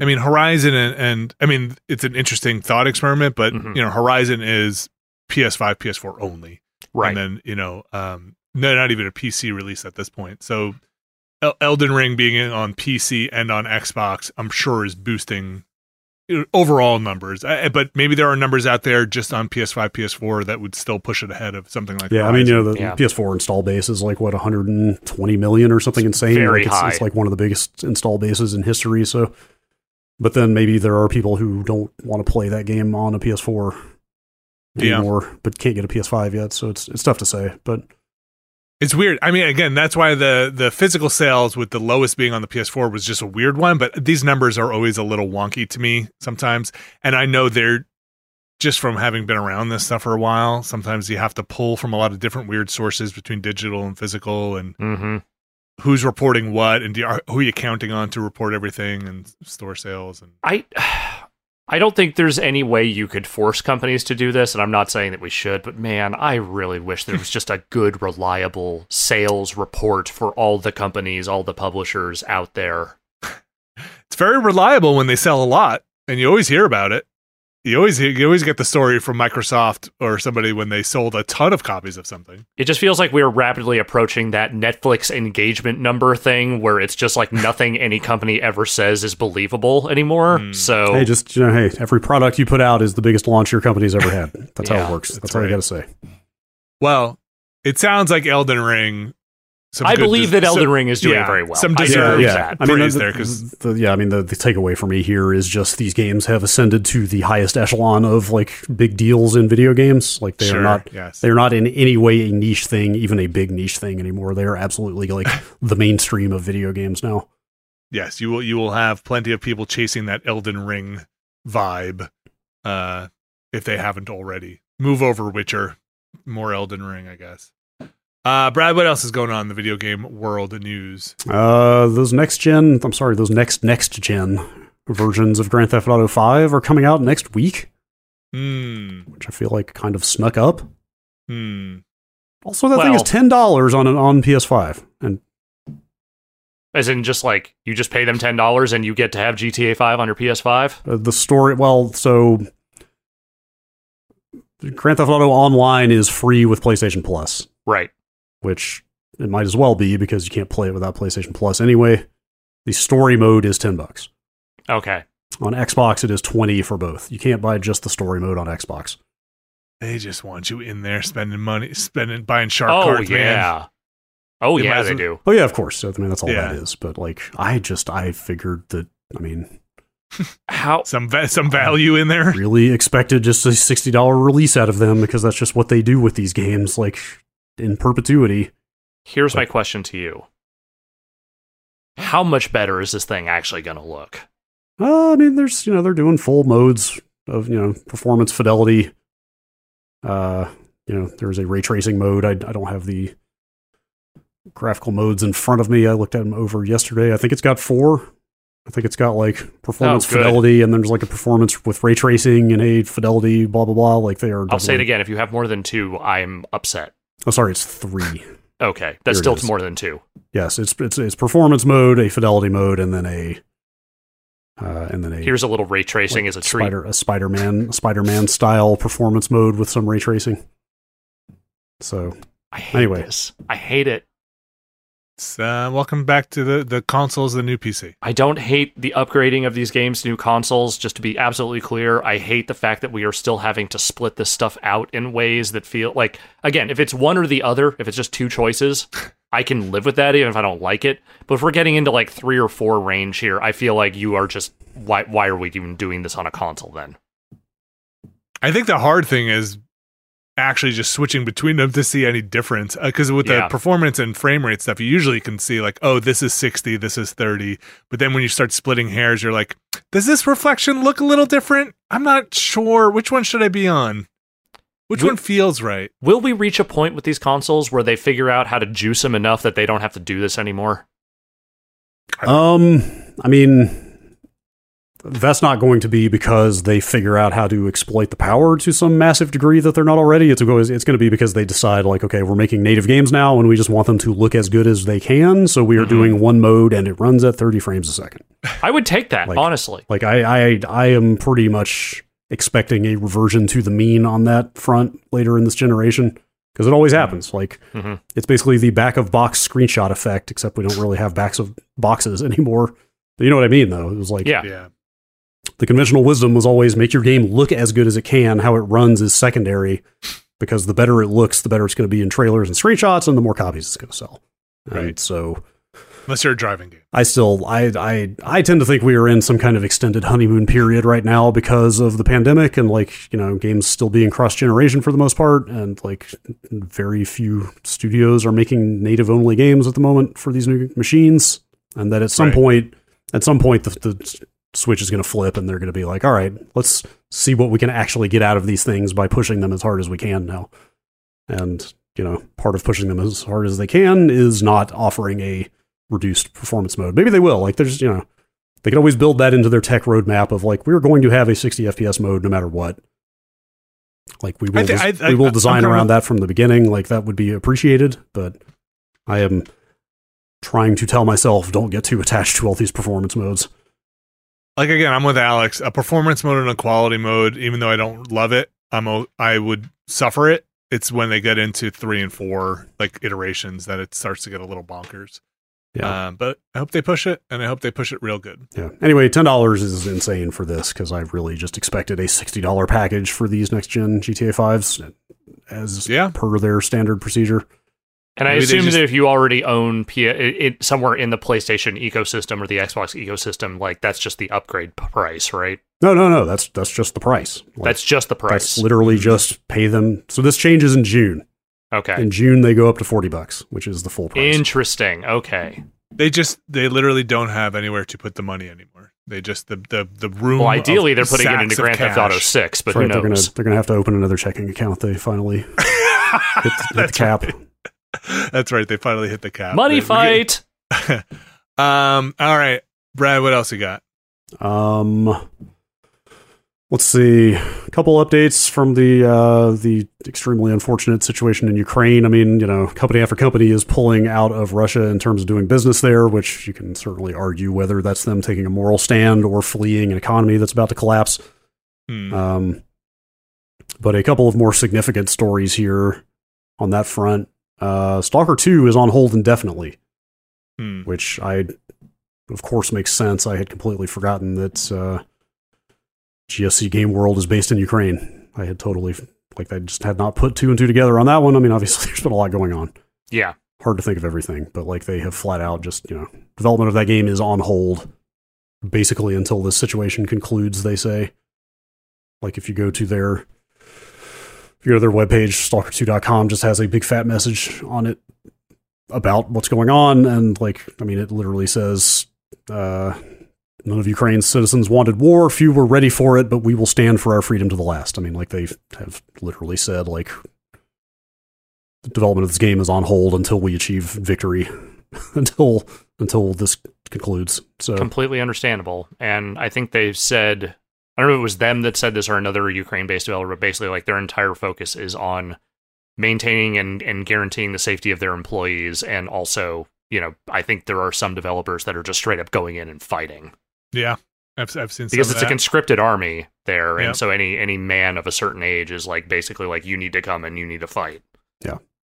So There's, there's a shit ton of development in Ukraine. Like Yeah. we've yeah, um, there's a lot. I just I feel like Stalker is Stalker has been pretty high profile since probably that Xbox conference last. Yeah, it was the E3, the quote unquote E3 Xbox conference last year. Like Stalker right. two, Stalker two made a pretty strong showing. It was yeah. like their opener, I think. Uh, it was pretty close. Yeah, and it's clearly obviously in the realm of this podcast. But Yes. there, there's there's a lot of other stuff uh, um, and people I've known that have just been like, oh my gosh, like you and your company are just fighting. right. Like, Yeah. it- it- Yes. Literally, you are in a ta- war zone. taking now. up taking up arms. Yes. Um, it's it's it's at one point unbelievable, but then you have to believe it because it is reality. Right. So, Yes. uh, so what's the uh, what's the other story here, Brad? uh, Nintendo has delayed the Advance Wars remake that was due Mm. out next month out of respect for what's going on in Ukraine.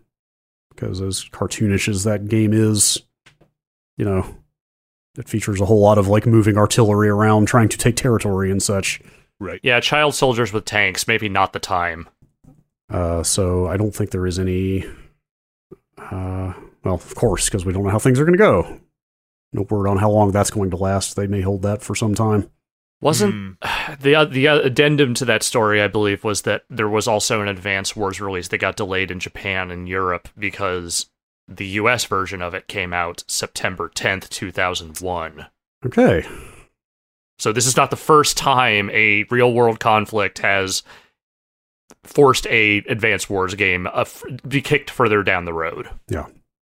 So probably safe to assume that game is a good ways off as well at this point. It was supposed to come out in April, right? Yeah. Originally, Yes, Yeah. April eighth, I believe. So, yep. Um, uh, oy. indeed. Uh, We don't enjoy it when the real world infects this podcast, but sometimes it just has to. Yeah.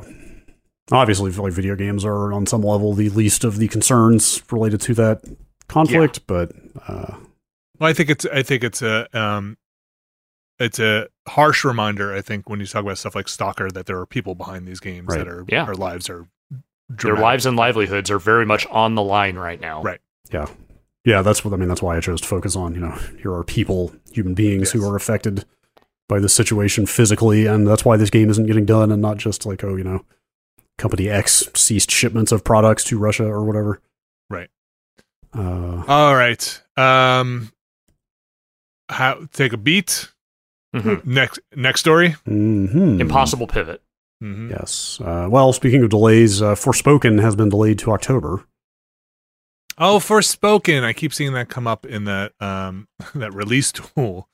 Yes, Uh, I believe that was next month as well.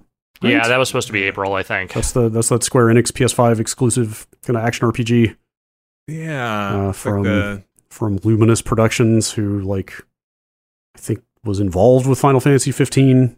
I don't know if it's quite accurate to just say they were the development team. hmm. I think they kind of were. I'm not quite clear exactly what Luminous Productions' role is inside of Square Enix, but uh, the game looks interesting.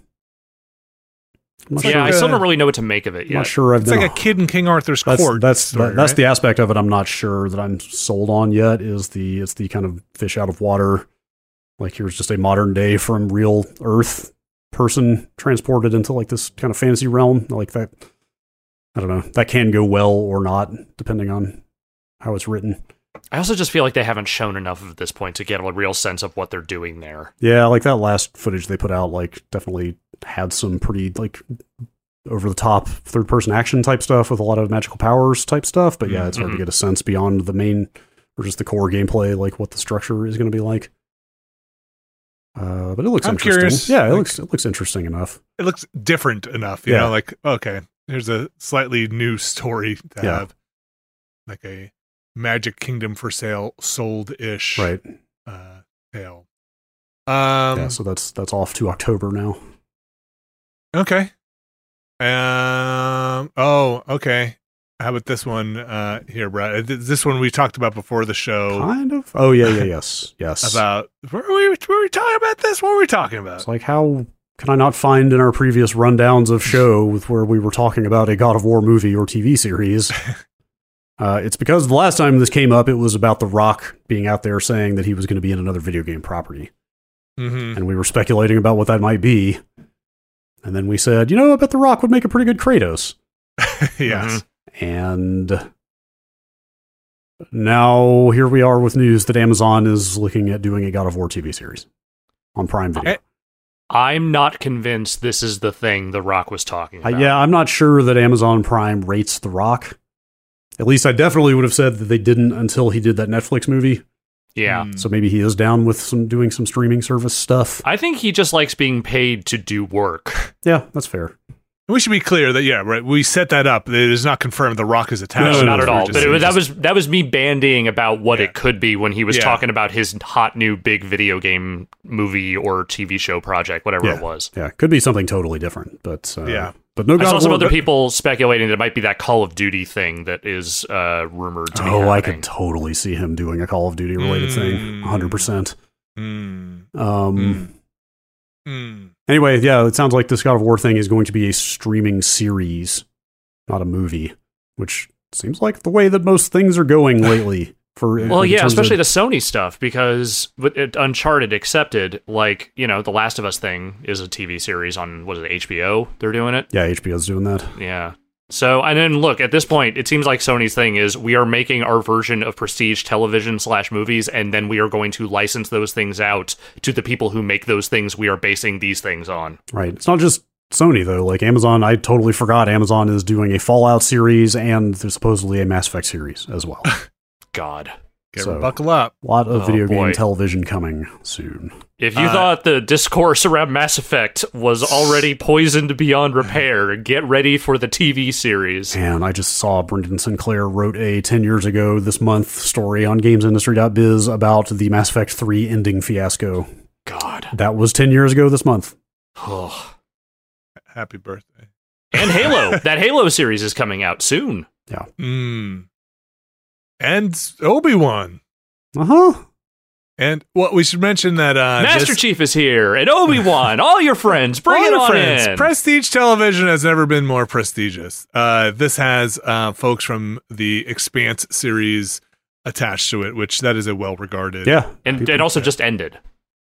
Oh, I- you know, I have to catch up on it. I only made it through like the first or second season, and I, I really need to. I have not up. watched any of the Expanse, but what I read was that this is the last season they just did, and it was kind of a Game of Thrones thing where it felt like they maybe should have added a couple of episodes to that last season to flesh it out a little Oh, bit. Like it's only okay. six episodes, I think, or eight or something. All right.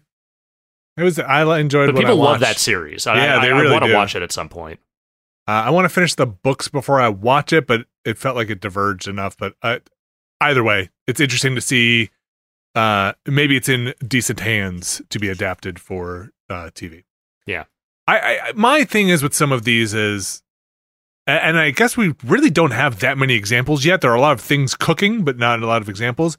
Don't not my this is Vinny's advice corner, but like hmm steer away from trying to recreate the narratives from the games, right? Like side stories or pocket stories in those universes, I think for me play so much better than here is the tale of uh, of that you played in the video game, and we have to hit all these beasts. You're saying you want them to tell you another tale of the shepherd? yes, yes, thank you, yes. Another That said, not to not to not to argue with you here. I think Yeah. I think I think your point is sound, but let's be real.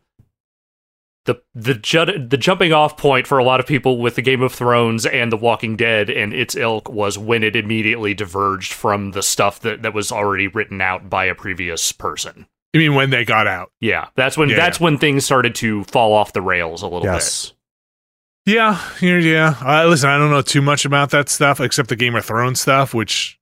Yeah, you I stopped Walking Dead watching Walking Dead long before they fully diverged, but like it sounds like that was things were already headed in that direction and then they got worse. But if you start from saying like, "Oh, here's a period. Here's a here, we're gonna fill in a gap in Kratos' life that you Mhm. didn't see in the video games. Like here's here's what happened between the end of the trilogy and the reboot, and we're gonna fill in some of that." That's like an interesting thing to me. I would watch. I would be interested to see that instead of like I'm gonna retell this whole Norse line again as it's continuing to go. And of course, if they retell it, then you have a split canon because they can never retell it beat for beat because it just doesn't work that way. I'm gonna throw money down right now that they absolutely are gonna tell that Norse story beat for beat, and it's gonna be extra funny because that game, like a lot of other things that came out in recent years, feels like it is the result of a bunch of people getting passed the same Vikings DVD set.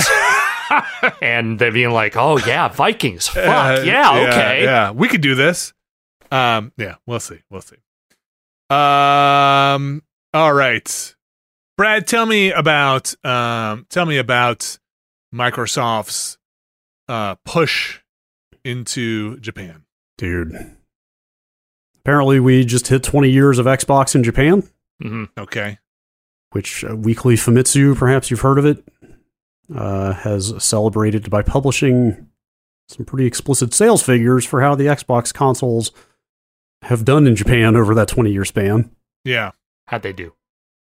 2.3 million Xbox consoles of all types, lifetime to date. okay. Wait, the the details on this. The devil is literally in the details of this story. 2.3 million Xboxes ever sold in Japan. Like it's just it's like kind of hard to wrestle with that number. That is That is the- 115,000 consoles a year. That is that is the original Xbox 360, the Xbox One, and the most recent Series X and S, all combined, just a little over 2 million units. So can you go down because they break them out by console, and this is the wildest part. I mean, not that wild if you think about the popularity of some Yeah, of yeah, these other ones, but like, Yeah. Can you do you mind reading off? Yeah, the, yes, yes. The bulk of the bulk of those are Xbox 360s I Do you- believe by a lot. By a lot. overwhelming majority? Yes, 1.6 million of the 2.3 million are Xbox 360s.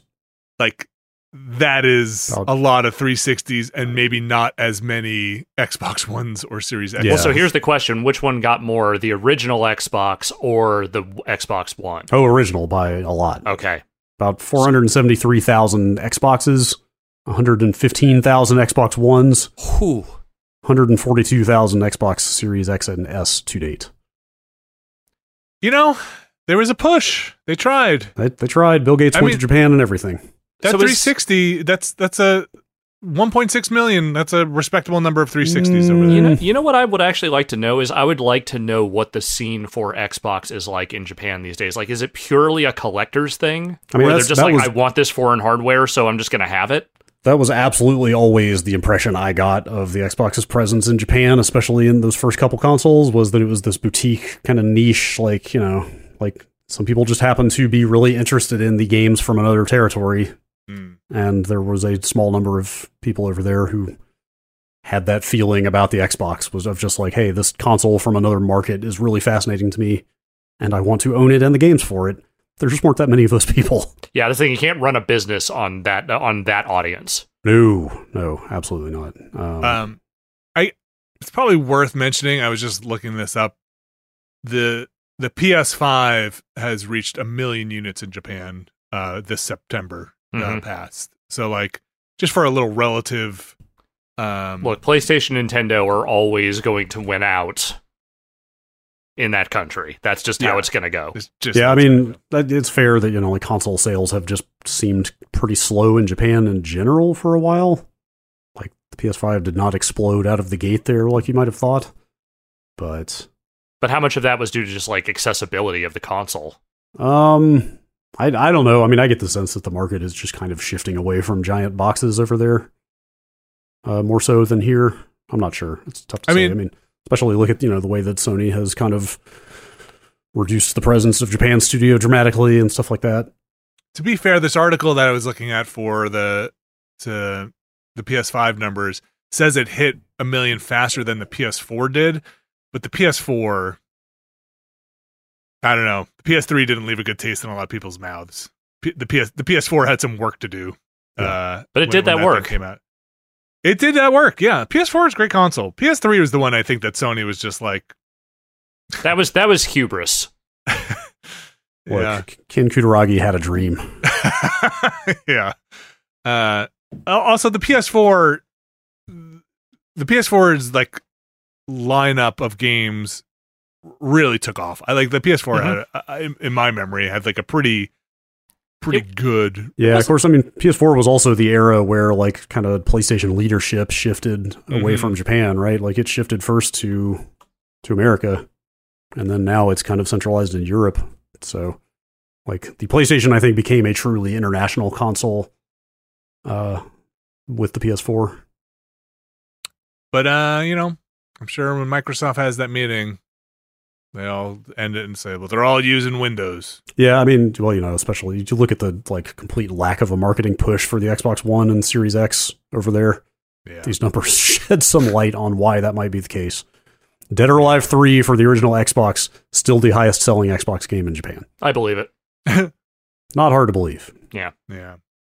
Do you, I mean, it's it's sad because I feel like not having gone to uh, or covered TGS in a while, I, I feel like I don't keep track. But do you know like how online infrastructure for for Japanese console players is these days? I know it was always kind of like a little the West and the and Japan, like the infrastructure wasn't as much there, but I don't know how it is. I think Yeah, it I'm got not- better. I'm, yeah, I'm not sure what the home internet situation is. I mean, I know like the market, I think, just had preferences for mobile and Yeah. wireless devices a lot more so than here. I'm not 100% sure about that. But my understanding is that, like, at the very least, broadband speeds, I think, got roughly equivalent uh, Okay. in in most Asian territories. But I I don't I don't know for certain. Yeah. But I mean, you know, Yeah. the Switch, the Switch has been the thing over there for a while. Like, that's just kind of far and away the thing, right. as far as And I they- know. Ah, like the 3DS was like probably 3DS is probably the best selling console of all time. Um, no, I think that's still the PS2. Okay, If I had to guess, pretty sure that's right. or DS. I'm maybe not the 3DS. I would maybe yeah, I would probably say PS2 or DS. Guys, Thing. Yeah, okay, I'm not saying we do this now because it's be irresponsible to do so. But if it when it ceases to be irresponsible to do so, yeah. should we all go to Japan? You just want to go to Japan. I do, mean, but I kind of want to go with you guys too. too. Yeah, I mean, Yeah. I, I miss I missed going to Japan. It's been a I very mean, uh, long d- time. during a TGS, I don't think it's the time to go either. But like maybe at some point we're going to Japan on the pretense of a, a TGS, and we're really just going to Japan. Um, uh, yeah, I'm going to Japan. I may have Just- I may, I may have had enough TGS for one lifetime. Yeah. I've still never I- been. That's what the I one show. I've never been to. Okay. Well, Well, that Well, I guess Space we'll- World, but that's we'll- that's a different thing. we'll go to TGS. Brad and I will go off and go to the uh, go get some nice conveyor belt sushi. And Mhm. you, um, Alex, you can go report on TGS. Come back and let us know how it is, and if it's uh, Fuck off. let us know how that goes for you. I'm going to an onsen. Screw you guys. Uh huh.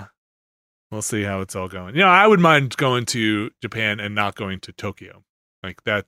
That to me might be. I'd go hang on interesting. Kyoto. Yeah, I'd love to see Kyoto or Osaka at this point. But We'll just go and we'll do some re- market research. We'll we'll try and see how Nextlander is doing in Japan. Mhm. If it can beat Test the X- market. yes, if it could beat Xbox One numbers. Yes. Um, Kyoto Uh, is legitimately the nicest city I've ever been to. I just want to go back. uh, apparently it would not be hard to beat Xbox there. Yeah. We can based do on it. the, based on these Uh, numbers. I mean, you know, you you always knew the Xbox was a niche of a niche over there, but but it's kind of eye opening to see exactly how small it was. yeah. Yeah, yeah. Yeah, You always heard they were trying to make inroads, but yeah, I get it. I get it. Uh, always interesting to see though. That is going to wrap up the news. Uh, but it doesn't wrap up this podcast. I want to thank everybody for listening. Uh, I want to thank everybody for uh, uh, checking out Nextlander. Uh, if you want to check out Nextlander over on uh, YouTube, Twitch, thank you very much for supporting us there, listening to this here podcast. You can also check us out over on patreon.com slash Nextlander. Bunch of interesting stuff going on over there. Uh, we are we are trying some things. More to come in the future. There's a video version of the Planorama if you are interested in checking that out over on the Patreon. Uh, something we're experimenting with. I think the video for that show adds a adds a good deal. So uh, we're trying to check that out, and, and more to come over there as we kind of push and pull and and see what's going on. Hey, check this out. What if you could see the games as we talk about them? You know that'll never catch on. Who wants to see that stuff? They just want to hear us describe what a game looks like in, in great detail.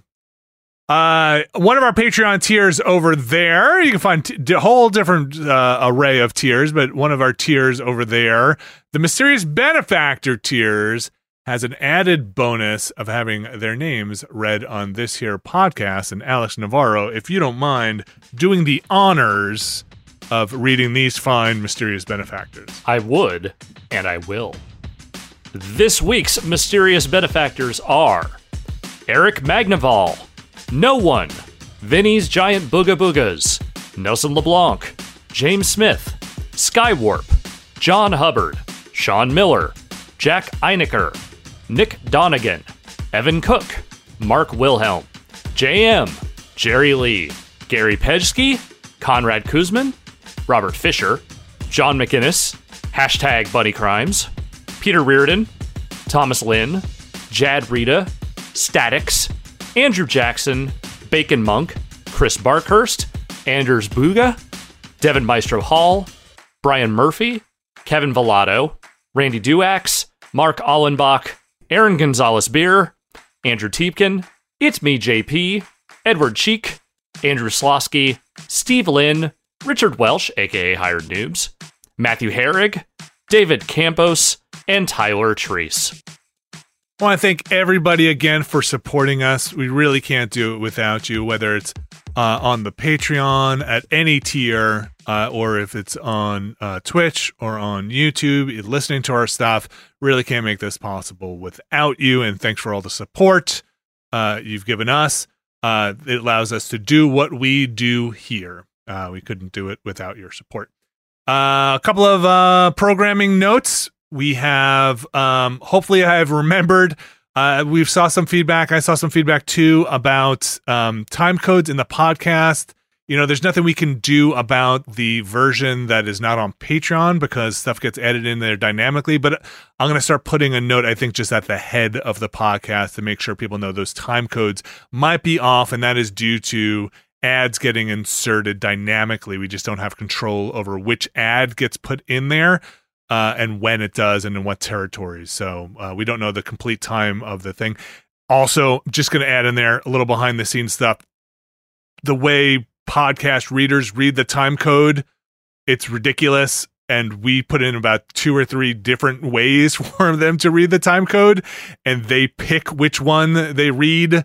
So um, we have the most control over the Patreon feed. That's where the time codes are going to be accurate. But I'll, I'll stick a note in there because I know some people are jumping around in spoilers uh, trying to avoid stuff and landing in the wrong spot. So um, I appreciate that feedback. So thank you. Yeah, uh, yeah, we do, we do the best we can. I mean, we we solicited feedback a few weeks ago, and and basically unanimously, the feedback was fuzzy time codes are better than no time codes. Yeah, yeah. No, but nobody, um, nobody wanted to see us get rid of them entirely, but yes, they will be. They will be, and uh, we don't want to get rid of them. They will be off a bit in the in that public feed. Yeah. So yeah, I'll, I'll put a thing. Uh, hopefully, it's on this show. I'll just put a thing at the first time code that's like, hey, they, these might be off. Um, just beware. Uh, and I think that's um until the time code consortium gets together and figures it all out. Uh, I'm not sure much else we could do. Again, the Patreon time codes on that feed will be the most accurate, or should be should be accurate. The, they're what the they're what the artist intended. uh, I should say. Uh, also, uh, coming up, uh, Alex is coming by the basement for a little in person live Def Jam Fight for New York Mhm. stream that is happening um, at the release of this podcast uh, out there on the 10th.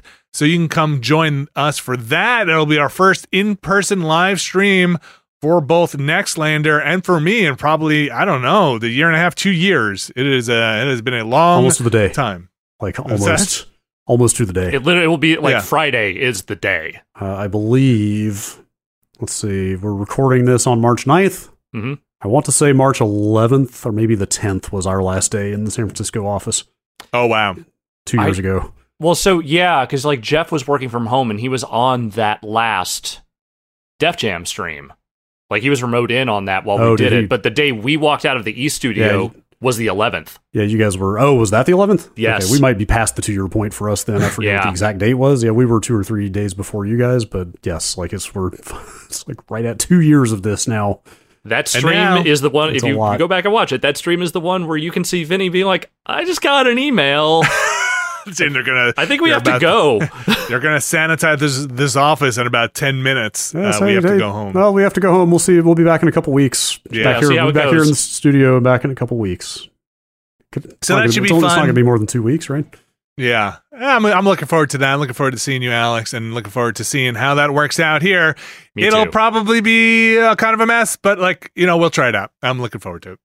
Uh, this basement is kind of a mess, so it'll fit right in. Uh, we also have up on the site now, so, uh, um, uh, or on the site. We've got on YouTube and, and well, YouTube and Twitch. So you can, I think you can watch our WWE 2K22 uh, video we did on Twitch. The archive on YouTube is blocked globally. Uh, while I have a dispute in saying like, hey man, we're covering this video game, but they, there's footage in it that is real footage, and I think they really don't like that. Uh, so there's footage then they in the push game. and put real footage in the video game. Yeah, so we'll see if that um, winds up being up by the time you hear this on YouTube. But if you can't find it there, it should be up on Twitch. I hope. I don't know. I haven't checked that today. And then uh, also we have the Gran Turismo. Um, you can take a look at that. That should be up as well. Uh, we will be doing uh, Mass uh, Effect Andromeda Mhm. on Friday. Galaxy Quest continues there. You can check that out. Uh, along with, like I said, the Ramblecast and that video Planorama. If you want to go check out that, I actually really like that video. So I have mentioned that two or three times now because I think that's kind of fun to see. Uh, I think that's gonna do it. Um, Brad, you're uh, you're headed out of town for a bit. Yeah, I mean, I'll be around. Safe Working- travels. Working, remotely. What's working remotely? I've got this fancy new laptop. Time to put it through its paces. Time to kick I the love tires. I love it. Um, well, thank you, Alex. Thank you, Brad. Thank you, and um, thanks everybody again for your support. And I hope you're doing the best you can out there. So we'll be back next week with more video games. See ya.